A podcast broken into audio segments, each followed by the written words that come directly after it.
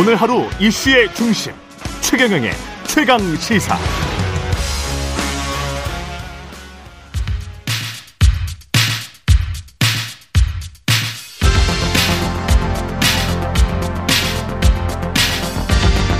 여의도 인싸, 하태경의 정치 인사이드. 네, 여의도의 정치 인싸 하태경의 정치 인사이드, 국민의힘 하태경 의원 매달 월간으로 모셔서 여의도 정치의 뜨거운 현안들 예리한 하태경 의원의 시각과 말로 풀어보는 시간입니다. 국민의힘 하태경 의원 전화로 연결돼 있습니다. 안녕하세요. 예, 안녕하세요.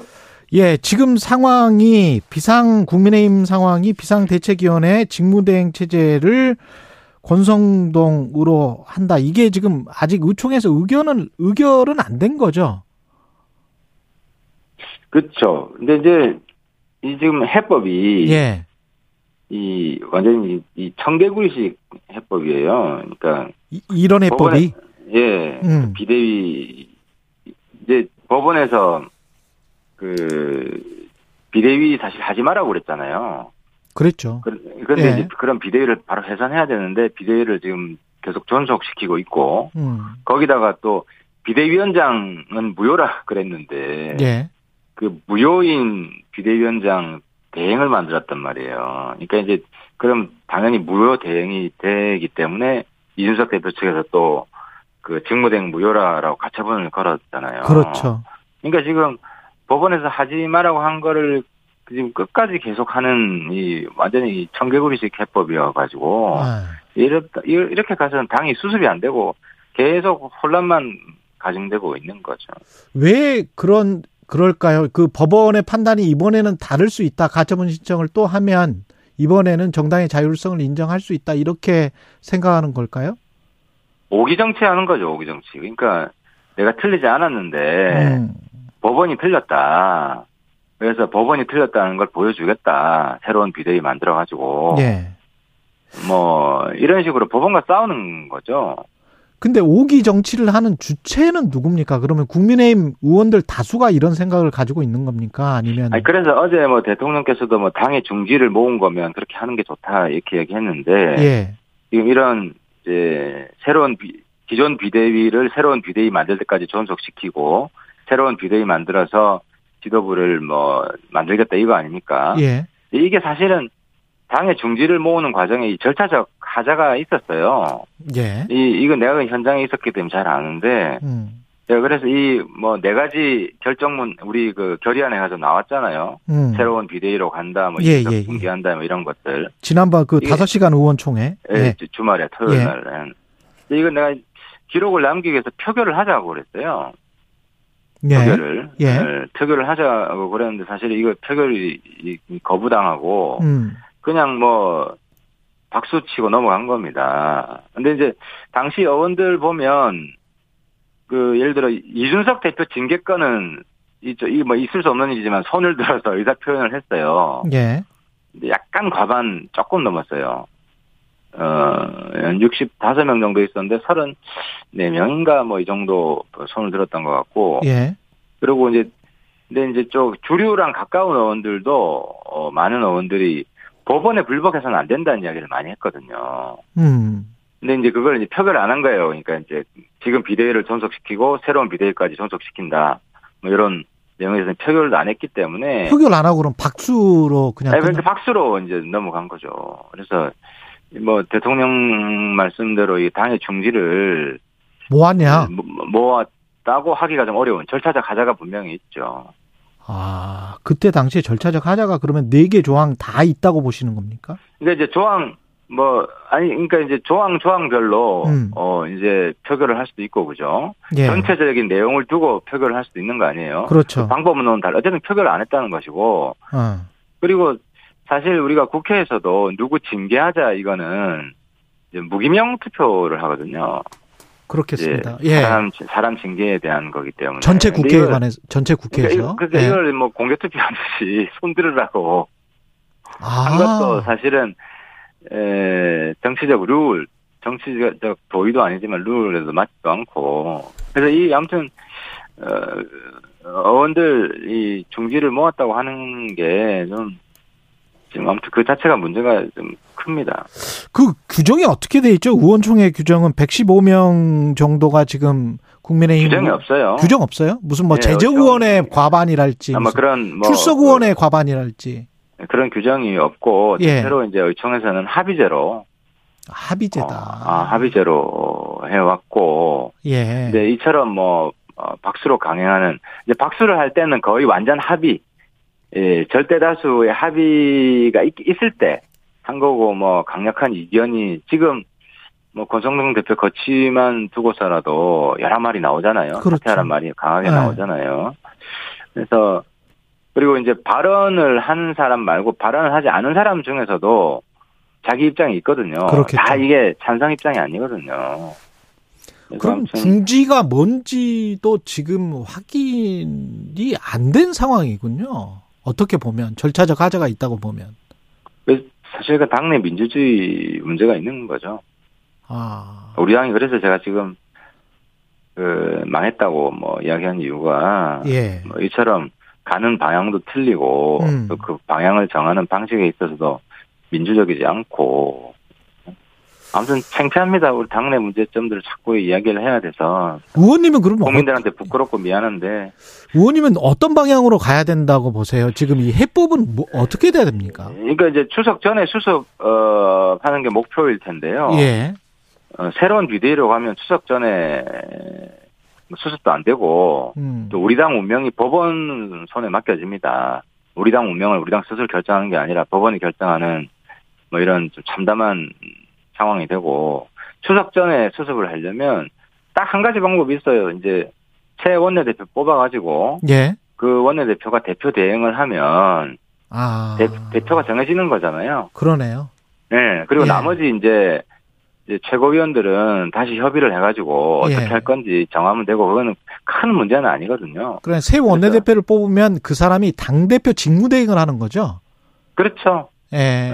그러면 뭐 추석 전에 수습이 되는 거죠. 일주일이면 수습이 됩니다. 근데 그걸 대통령실이나 당내 주류 세력이 받아들일 수 있습니까? 지금 상황의 심각성을 아마 좀씩 전 느끼고 있을 거라고 봅니다.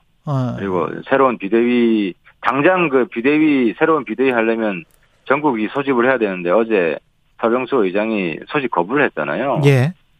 이제 그처럼 새로운 비대위에 대해서는 왜냐하면 비대위 사실은 비대위에 대해서 사형 선고가 내려진 거거든요. 근데 그거를 또 국민 민심과 법원의 판결에 불복해서 한다는 것 자체가 도덕 욕만 먹지 이게 뭐 칭찬 받고 박수 받고 이럴 게 아니거든요. 그래서 빨리 그 새로운 비대위 가는 거는 중단하고 예.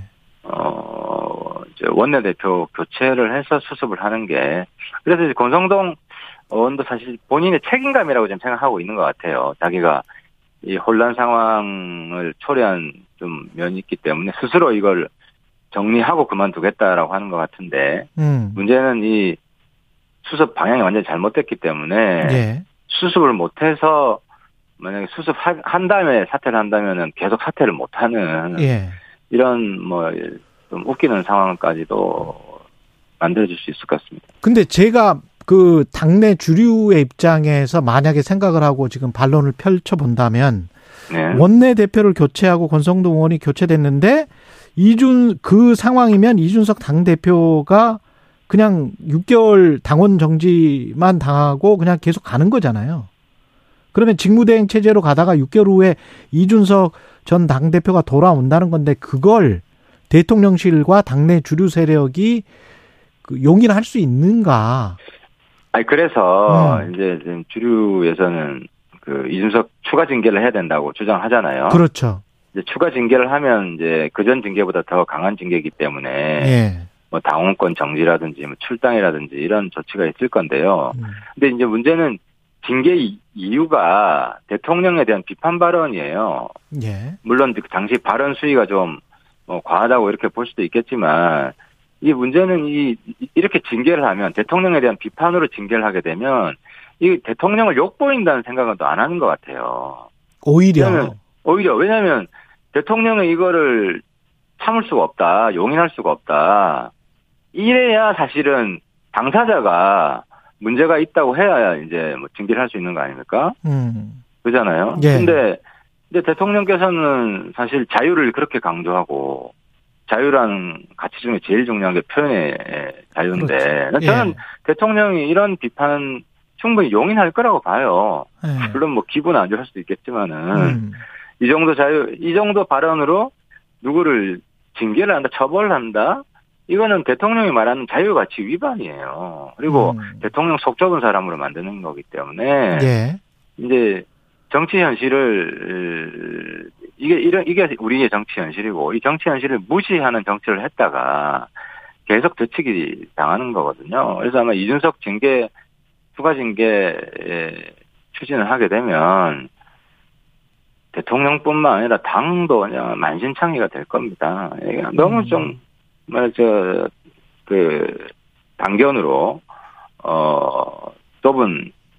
좁은 시각으로 지금 정치를 보고 있는 것 같아서 굉장히 안타깝습니다. 이준석 그 전 당대표는 어떻게 해야 된다고 보세요? 김종인 전 위원장 같은 경우는 돌아올 수 없는 강을 건넌 만큼 대승적 차원에서 결심을 잘해야 된다. 이게 적절한 시점에서는 길을 열어주고 사퇴를 하는 게 맞다. 뭐 이런 뜻으로 저는 보이는데. 그러니까 지금까지는 이 대표를 강제로 축출하려고 그랬지 않습니까? 예. 그러니까 이제 불명예 퇴진을 시키려고 했기 때문에 자기 방어 차원에서 가처분 신청을 한 거잖아요. 예. 근데 지금도 계속 새로운 비대위로 또 축출하려고 하는 거잖아요. 그렇죠. 불명예 퇴진시키려고 하는 거잖아요. 예.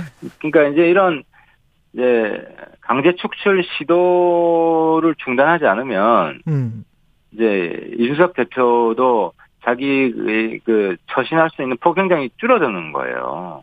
누가 이 강제로 쫓아내려고 그러는데 방어 투쟁을 안 할 수가 있습니까? 그래서 예. 어쨌든 강제로 축출하려는 시도를 그만두어야 대화가 가능하다. 서로 간에. 예. 한쪽은 강제로 축출하려고 그러면서 불명예 퇴진시키려고 그러면서 너는 신사적으로 임해라. 이건 말이 안 되죠. 그래서 거기다가 또 윤석 대표는 수사, 기소 이런 문제들이 앞에 있지 않습니까? 그렇죠. 예. 때문에 이준석 대표에게 뭐 명예퇴진을 하라는 게 자체가 저는 성립 안 되니까 강제 축출을 하려는 상황인데 예. 여기에 응하면 자기가 다 어혹이나 뭐 이런 지금 이제 수사 받고 있는 내용 예. 이걸 본인이 사실로 인정하는 것처럼 돼버리거든요. 그러면 아까 하원이 말씀대로 원내대표를 바꾸고 그런 직무대행 체제 당대표 직무대행 체제로 간다면. 그러면 조기 전당대회가 아니고 전당대회를 6개월 후에 하는 겁니까? 그러니까 당대표 당원권 정지 끝나고 난 다음에 그렇게 하는 겁니까? 그건 이제 그 수사 결과를 봐야 되겠죠. 수사 결과를 봐야 된다. 예. 그래서 예. 예를 들어 무혐의가 되면 사실 이준석 대표 무혐의가 되면 윤리위 징계 잘못한 거잖아요. 그렇죠. 그러면 당연히. 대표직을 그만둘 이유가 없죠. 여태까지 억울하게 당한 거 아닙니까? 마녀사냥 당한 거 아닙니까? 이준 대표가. 근데 만약에 기소가 된다면, 예. 그리고 기소가 되는 어떤 사실 근거나 이런 게 드러난다면 그때는 저는 이준석 대표가 돌아오긴 어렵다고 봅니다. 그리고 근데 8월 중순에 나온다는 경찰 수사 결과는 지금 아직까지도 깜깜무소식이고 정치권에서 계속 흘러나오는 이야기는 원래 없었. 뭐 어떤 혐의나 공소시효나 이런 것들 때문에 원래 기소하기가 힘들었다는 이야기가 계속 나오고 있는데. 그러니까 수사에 관한 사항은 뭐 제가 말 수도 없고 예. 언급하기도 그렇고. 그래도 뭐 아무리 늦어도 뭐 9월이나 10월까지는 나오지 않겠습니까? 그 결론이. 그렇군요. 이걸 어떻게 대통령과 이준석 전 당대표 그리고 그 윤핵관이라고 불리우는 분들이 만나서 합의할 수는 없나요? 지금 상황은? 아니, 그래서 애초에 이 상황도 예. 법원에 가처분 가는 상황도 예방할 수가 있었어요. 그게 뭐냐면 그 이준석 대표 복귀를 보장하는 비대위안을 조혜진 의원과 제가 그때 제출을 했었고, 예. 그게 이제 전국이 표결해서 우리 당 주류가 거부하는 바람에 채택이 안 됐거든요. 예. 그때 그 당원 당규가 채택이 됐으면 이런 사태는 없었죠. 가처분도 안 걸었고. 근데 이제 지금은 법원 판결이 났기 때문에 비대위 자체를 못하는 상황이 된 거거든요. 그렇죠. 예. 근데도 이제 비대위를 계속 추진하다 보니까 이제 당내 반발은 커지고 혼돈이 수습되는 게 아니라 혼돈이 더 악화되는 이런 양상으로 가고 있는 거죠. 알겠습니다. 여기까지 듣겠습니다. 감사합니다. 예, 감사합니다. 예, 하태경의 정치인사이드 국민의힘 하태경 의원이었습니다.